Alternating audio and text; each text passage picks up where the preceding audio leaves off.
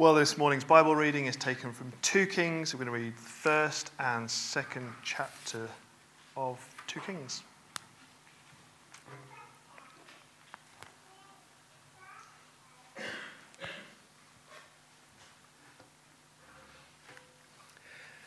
And it says this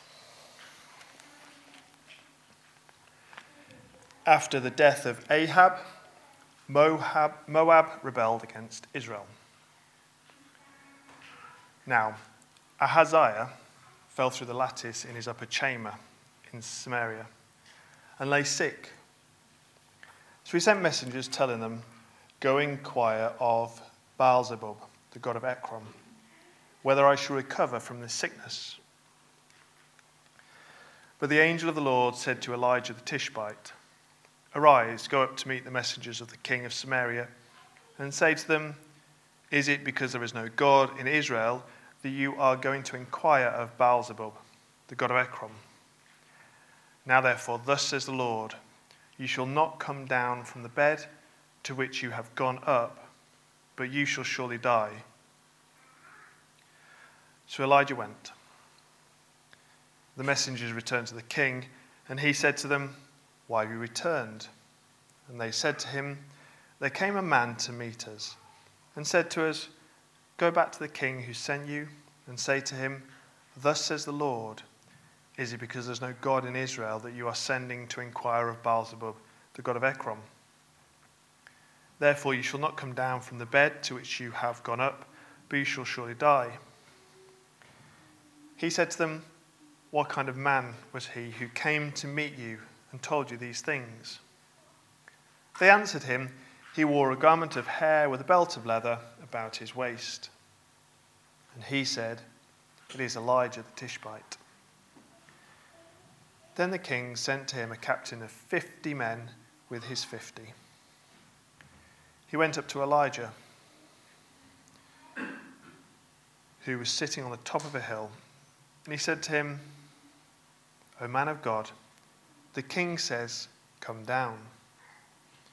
But Elijah answered the captain of fifty, If I am a man of God, let fire come down from heaven and consume you and your fifty. Then fire came down from heaven and consumed him and his fifty. Again the king sent to him another captain of fifty men with his fifty, and he answered and said to him, O man of God, this is the king's order. Come down quickly. But Elijah answered them, If I am a man of God, let fire come down from heaven and consume you and your fifty. And the fire of God came down from heaven and consumed him and his fifty. Again, the king sent the captain of a third fifty with his fifty. And the third captain of fifty went up and came and fell on his knees before Elijah and entreated him. O man of God, please let my life and the life of these fifty servants of yours be precious in your sight. Behold, fire came down from heaven and consumed the two former captains of fifty men with their fifties. But now let my life be precious in your sight. Then the angel of the Lord said to Elijah, Go down with him. Do not be afraid of him. So he arose and went down with him to the king and said to him, Thus says the Lord, because you have sent messengers to inquire of Baalzebub, the god of Ekron, is it because there's no God in Israel to inquire of his word? Therefore, you shall not come down from the bed to which you have gone up, but you shall surely die. So he died according to the word of the Lord Elijah had spoken. Jehoram became king in his place. In the second year of Jehoram, the son of Jehoshaphat, king of Judah, because Ahaziah had no son. Now, the rest of the acts of Ahaziah that he did, are they not written in the book of the Chronicles of the kings of Israel? Now, when the Lord was about to take Elijah up to heaven by a whirlwind, Elijah and Elisha were on their way from Gilgal. And Elijah said to Elisha, Please stay here, for the Lord has sent me as far as Bethel. But Elisha said, As the Lord lives, and as you yourself live, I will not leave you. So they went down to Bethel. And the sons of the prophets who were in Bethel came out to Elisha and said to him, Do you know that today the Lord will take away your master from over you? And he said, Yes, I know it. Keep quiet. Elijah said to him, Elisha, please stay here, for the Lord has sent me to Jericho. But he said, As the Lord lives, and as you yourself live, I will not leave you. So they came to Jericho. The sons of the prophets who were at Jericho drew near to Elisha and said to him, Do you know that today the Lord will take away your master from you over you? And he answered, Yes, I know it. Keep quiet. Then Elijah said to him, Please stay here, for the Lord has sent me to the Jordan. But he said, As the Lord lives, and as you yourself live, I will not leave you. So the two of them went on. Fifty men of the sons of the prophets also went and stood at some distance from them, as they both were standing by the Jordan. Then Elijah took his cloak and rolled it up and struck the water, and the water was parted to one side and to the other, till the two of them could go over on dry ground. When they'd crossed, Elijah said to Elisha, Ask what I shall do for you before I am taken from you. And Elisha said, Please let there be a double portion of your spirit on me. And he said, You have asked a hard thing. Yet if you see me as I am being taken from you, if you, um, it shall be so for you. But if you do not see me, it shall not be so. And as they still went on and talked behind, behold, chariots of fire and horses of fire separated the two of them. And Elijah went up by a whirlwind into heaven. And Elisha saw it, and he cried, My father, my father, the chariots of Israel and its horsemen. And he saw him no more. Then he took hold of his own clothes and tore them into two pieces. And he took up the cloak of Elijah that had fallen from him and went back and stood on the bank of the Jordan. Then he took the cloak of Elijah that had fallen from him and struck the water, saying, where is the Lord, the God of Elijah? And when he struck the water, the water was parted to the one side and to the other, and Elisha went over. Now, when the sons of the prophets who were at Jericho saw him opposite them, they said, The spirit of Elijah rests on Elisha. And they came to meet him and bowed the ground before him. And they said to him, Behold, now, there are with your servants fifty strong men. Please let them go and seek your master. It may be that the Spirit of the Lord has caught him up and cast him upon some mountain or into some valley. And he said, You shall not send. But when they urged him till he was ashamed, he said, Send.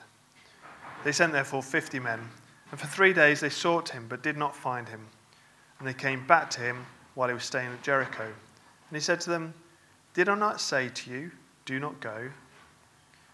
Now the men of the city said to Elisha, Behold, the situation of the city is pleasant, as my Lord sees, but the water is bad, and the land is unfruitful. He said, Bring me a new bowl and put salt in it. So they brought it to him. Then he went to the springs of water and threw salt in it and said, Thus says the Lord, I have healed this water. From now on, neither death nor miscarriage shall come from it. So the water has been healed to this day according to the word that Elisha spoke. He went up from there to Bethel, and while he was going on the way, some small boys came out of the city and jeered at him, saying, Go up, you bald headed, go up, you bald head. And he turned round, and when he saw them, he cursed them in the name of the Lord. And two she bears came out of the woods and tore forty two of the boys. From there he went on to Mount Carmel, and from there he returned to Samaria.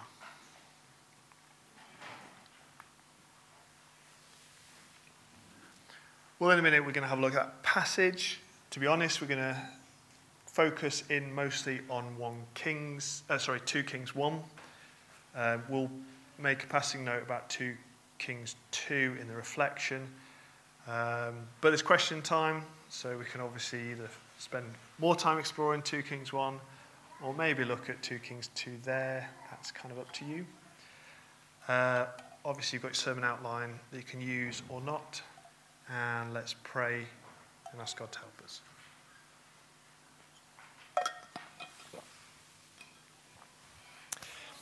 Dear Heavenly Father, we thank you uh, once again for the opportunity to meet and reflect on your word. We thank you for these remarkable events that we have rec- recorded for us.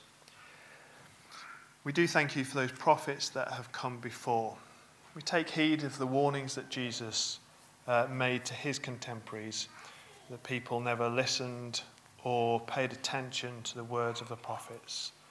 And so we pray, Lord, that we would be careful to hold these people in high regard because they are your servants who testify about the things that are to come and anticipate and look forward to the time when your Son will come. So we pray, Lord, that we would mind these um, passages for all their worth so we might get to know you better. Amen. If I am a man of God, let fire come down from heaven and consume you and your 50. That is an awful lot of power for one man.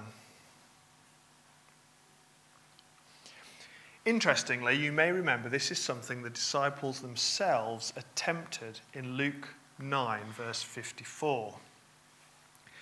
If you remember, the Samaritan village did not receive Jesus. So the disciples offer, Lord, do you want us to tell fire to come down from heaven and consume them? But Jesus turned and rebuked them. The funny thing is, in as little as 16 or 17 verses later, Jesus gives the disciples the instruction to tell towns that do not receive him that it'll be more bearable on that day for Sodom than for that town. And Sodom is known for being destroyed by sulfur and fire that's rained down from heaven.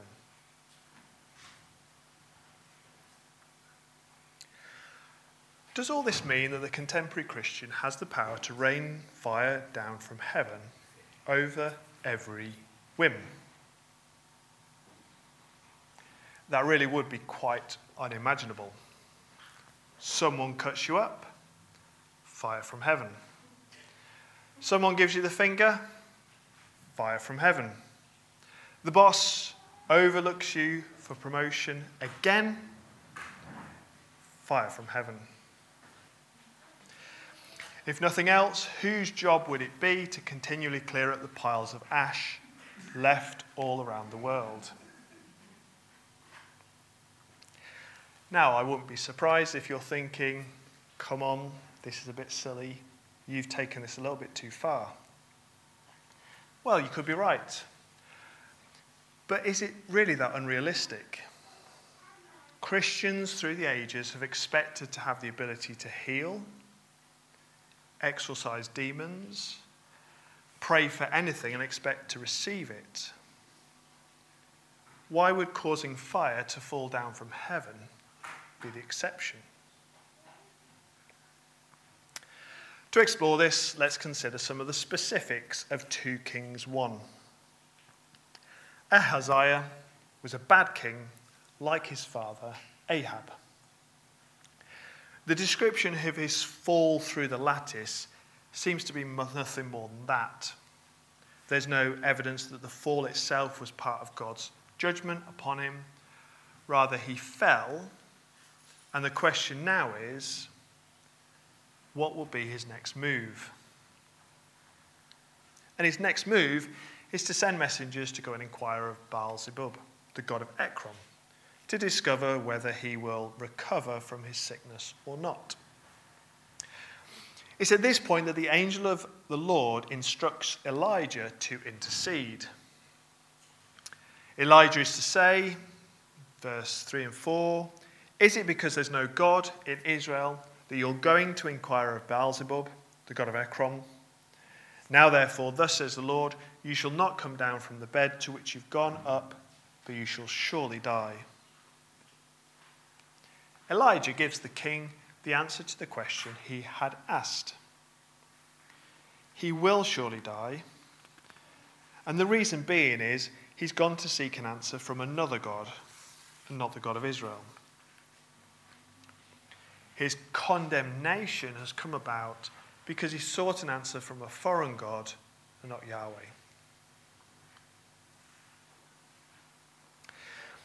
Now, does it take a captain and his 50 men to invite a prophet for an audience with the king? It feels a little bit overkill.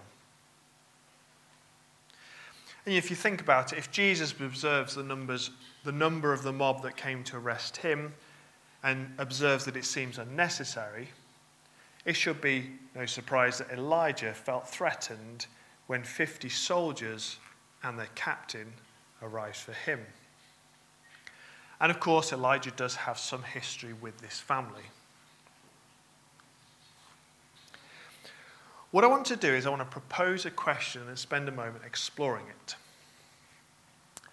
And that question is How did Elijah know that having said, If I'm a man of God, let fire come down from heaven and consume you and your 50, that it would happen.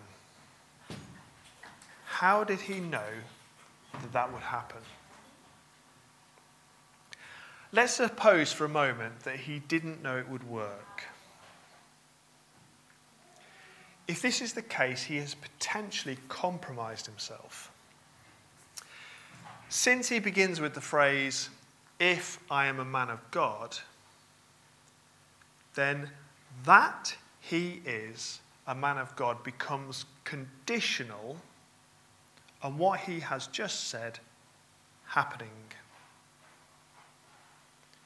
That is to say, if, he, if it doesn't happen, then he cannot be an authentic man of God. Now, we might say if it doesn't happen, then maybe they'll leave him alone because he isn't the man of God they think him to be.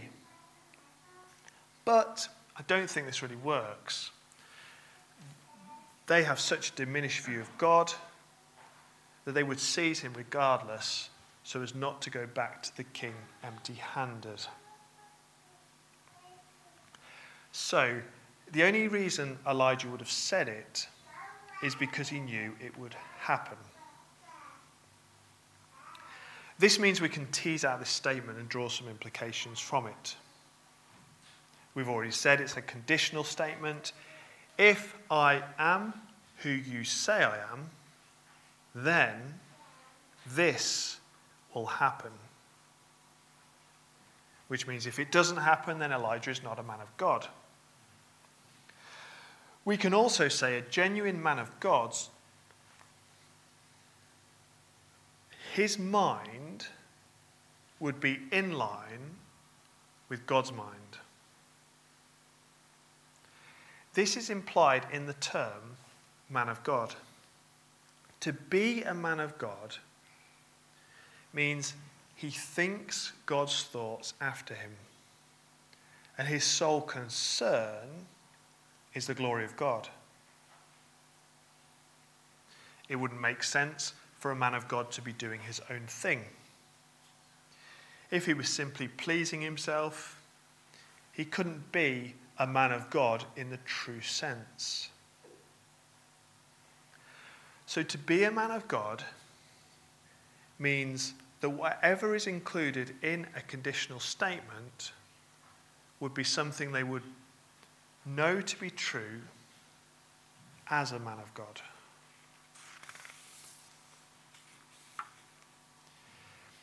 That is to say, being a man of God implies knowing God, knowing his thoughts after him, being of like mind, being aware of his purposes.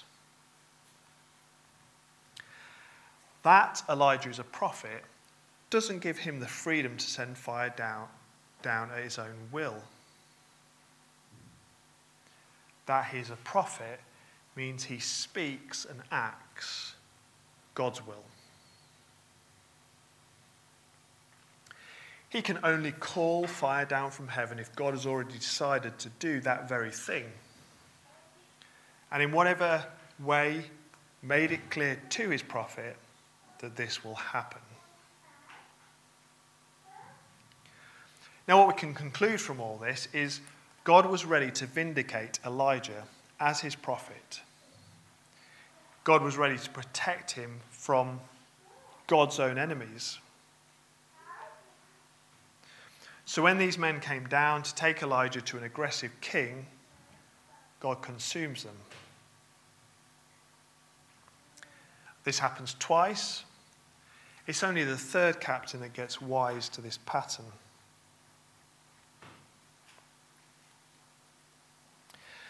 Notice how the end of the account is extremely abrupt. At this point, Ahaziah has lost 202 men in an effort to speak to Elijah. When Elijah finally comes, Elijah repeats what the king has already heard, the very thing he heard right at the very beginning of the account. If Ahaziah's purpose for summoning Elijah was to change the word of God, all his actions have proved futile. The whole account and its abrupt end highlights the impotence of the king who sets himself against Yahweh. As he seeks out a word from a foreign god, while the foreign god is never allowed to speak. Not that he can speak, because he's a mute anyway. So the king's impotence is contrasted with the power of God. God gave Ahaziah the answer to his question he would die. He was also given the reason it's because he hadn't sought out Yahweh, but sought out a foreign God. And despite his attempts to coerce a different outcome, at every step, God consolidates the fact that Ahaziah's efforts are futile.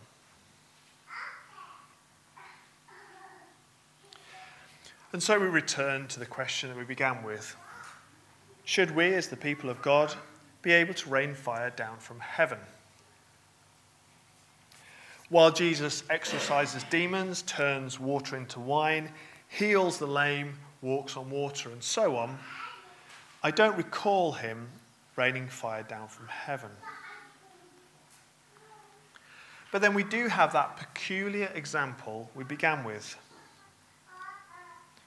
Having been rebuked for suggesting fire consumes the Samaritans, a few verses later, the disciples are told, For the towns that do not receive them as Jesus' representatives, it will be more bearable on that day for Sodom than for that town. Back in the Psalms, we're introduced to Yahweh's Messiah and their enemies. However, in one sense, it's a theme that's as old as creation. There is no neutral position. You're either in the line of Seth or you're in the line of Cain. You're in the line of the godly or you're against God. Those who are against God, regardless how they portray it, they wish to be autonomous and they refuse to worship their Creator. So when the people reject Jesus as representatives, their condemnation awaits them on that day. There'll be no fire of heaven today,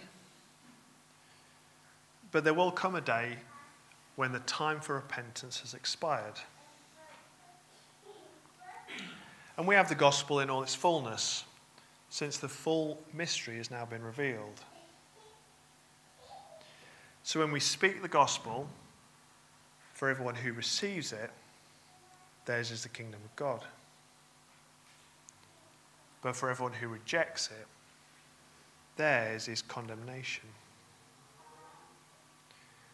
And any attempts to manipulate God will be as futile as Ahaziah's attempts.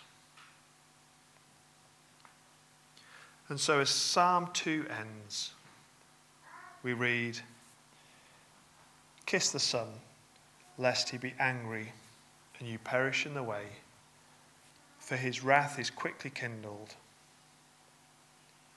Blessed are all who take refuge in him. Let's pray.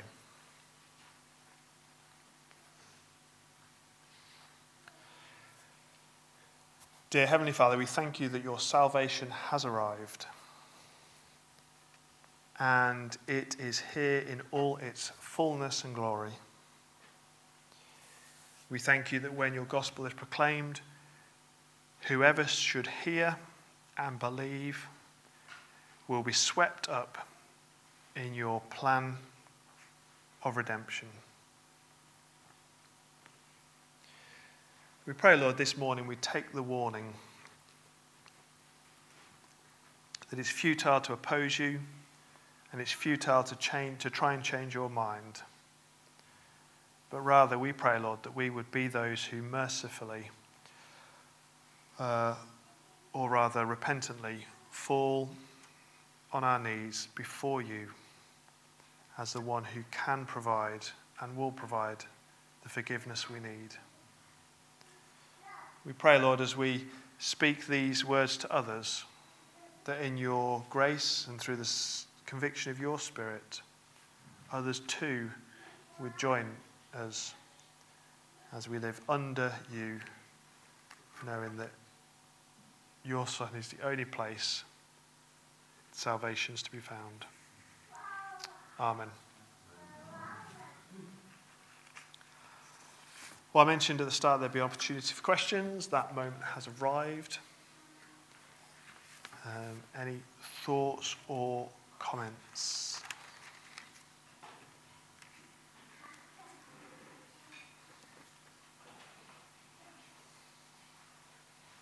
Yes, Joel. Um, I just had a question. Is this of Ekron, is that sort of um, a mirror of more sort of Beelzebub, the sort of more modern um, language, Yeah, so um, I think, so interestingly, I read in one commentary Beelzebul is the prince of demons, and Beelzebub apparently is the prince of flies, which is a bit of a derogatory term. So I think that's why it's used here. But yeah, I think then by the time you get to sort of like um, Mark 4, is it? And that's being used, it's kind of been adopted as a term to describe the devil, yeah, and they've sort of become one of two. So I, th- I think at this point, obviously, this is the god of Ekron, but it all starts to become. I think it's partly to do maybe with Baal as well, because he becomes the kind of like uh, prototype of that which is antith- antithesis, the antithesis of God. So yeah, it all starts to become of a piece.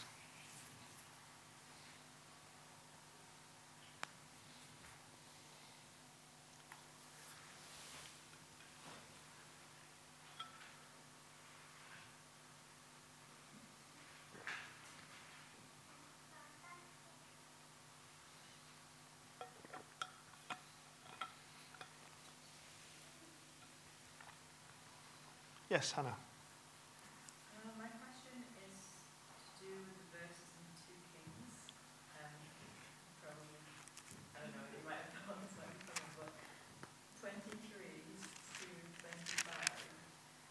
Um, I'm just curious, because I'm reading this, it seems like, well, this is a bit about the boys basically calling him like holy and then he curses them and then they die, which seems like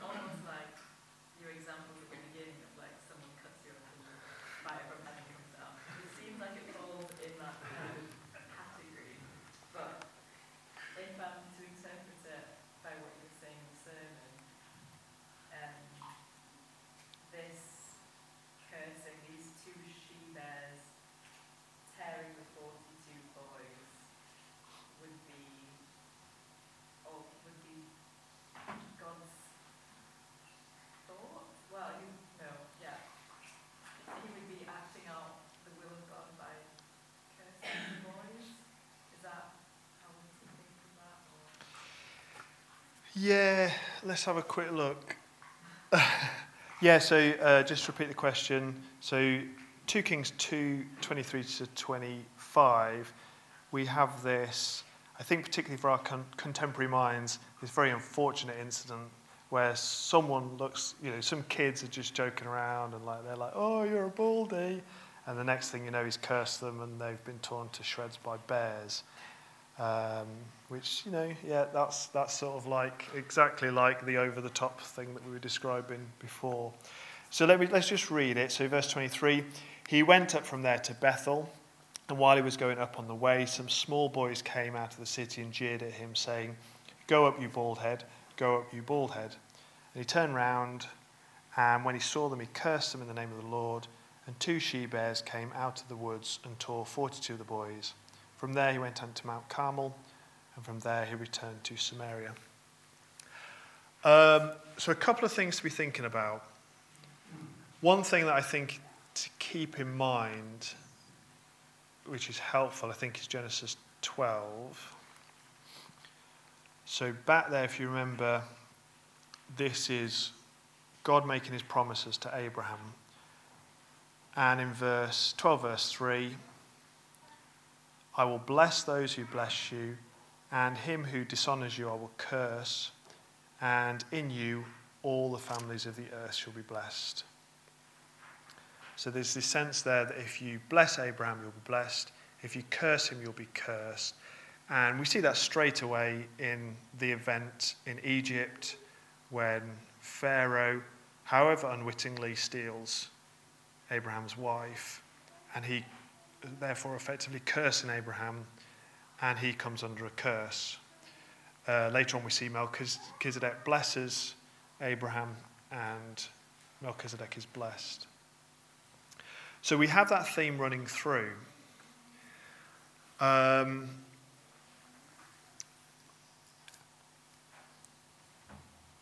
so bringing that here, obviously you've got these boys who I think it's fair to assume that, well,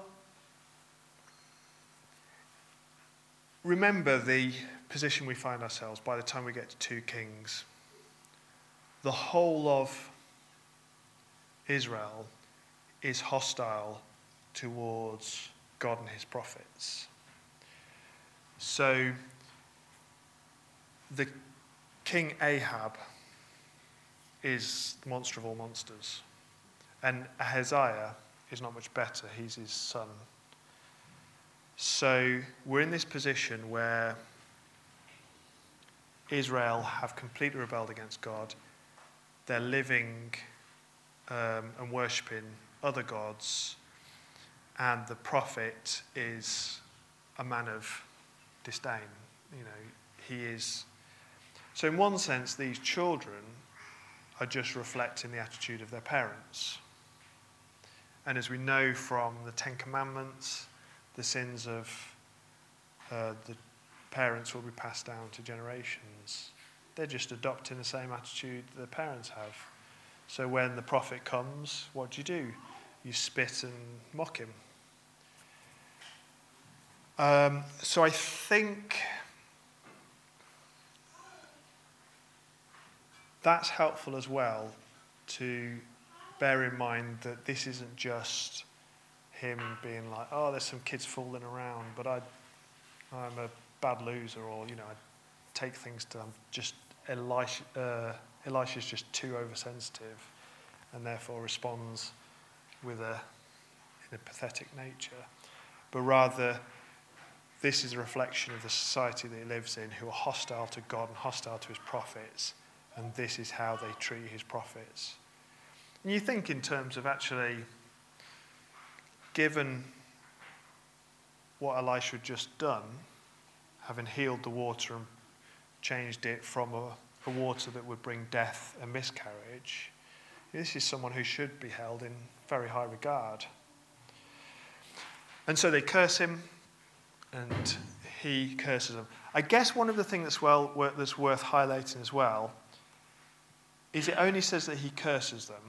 It doesn't say, and um, she bears will come and two she bears will come and tear 42 of you. He hasn't gone that far. He's just given a curse. And I think at that point, he probably hasn't got any high expectation of anything happening necessarily. Presumably, um, it's just, I, well, I, think, I don't know. I don't want to put, you know, don't want to read too much into it, but I, I, I, my guess is that he's just making a generic curse. He doesn't know what's going to happen. Probably surprises everyone that these bears come and tear them apart, you see what I mean? So I think, I think that story's in there to show us that this is, this is the state of the, the people, this is the state of the time. The prophets are not held in high regard. Even the children make fun of him. Yeah, and again, you know that. I, th- I, I know what you mean exactly. That sounds a lot like what I was described at the start, but it kind of isn't. Uh, although I see what you mean. Cool. That was a difficult one.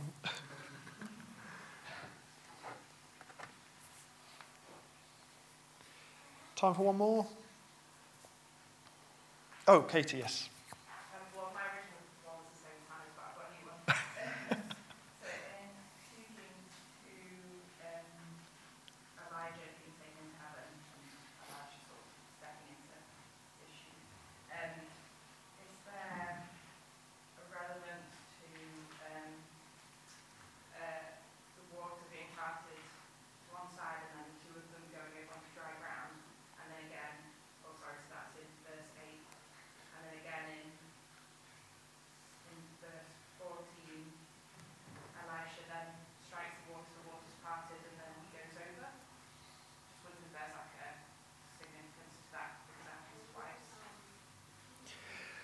Yeah. So let me just repeat the question. So we've got verse 8 Elijah and Elisha together. The water is struck and they go across on dry ground. And then, um, and then yeah, 14. This is when Elisha's on his way back alone. He strikes the ground and the water parts. So, yeah, what's the significance of that? Well, a couple of things. I think, obviously, the first thing that we think about as we read that is it, we recall the part of the Red Sea. So we get a Moses like um, imagery here um, that Elijah is able to do that which Moses could do.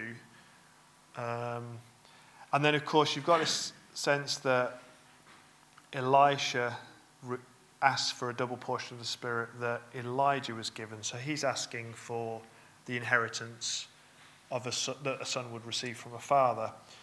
Um, and then, so when Elisha makes the return back, that he can do that which Elijah had done demonstrates that he has received that which he's asked.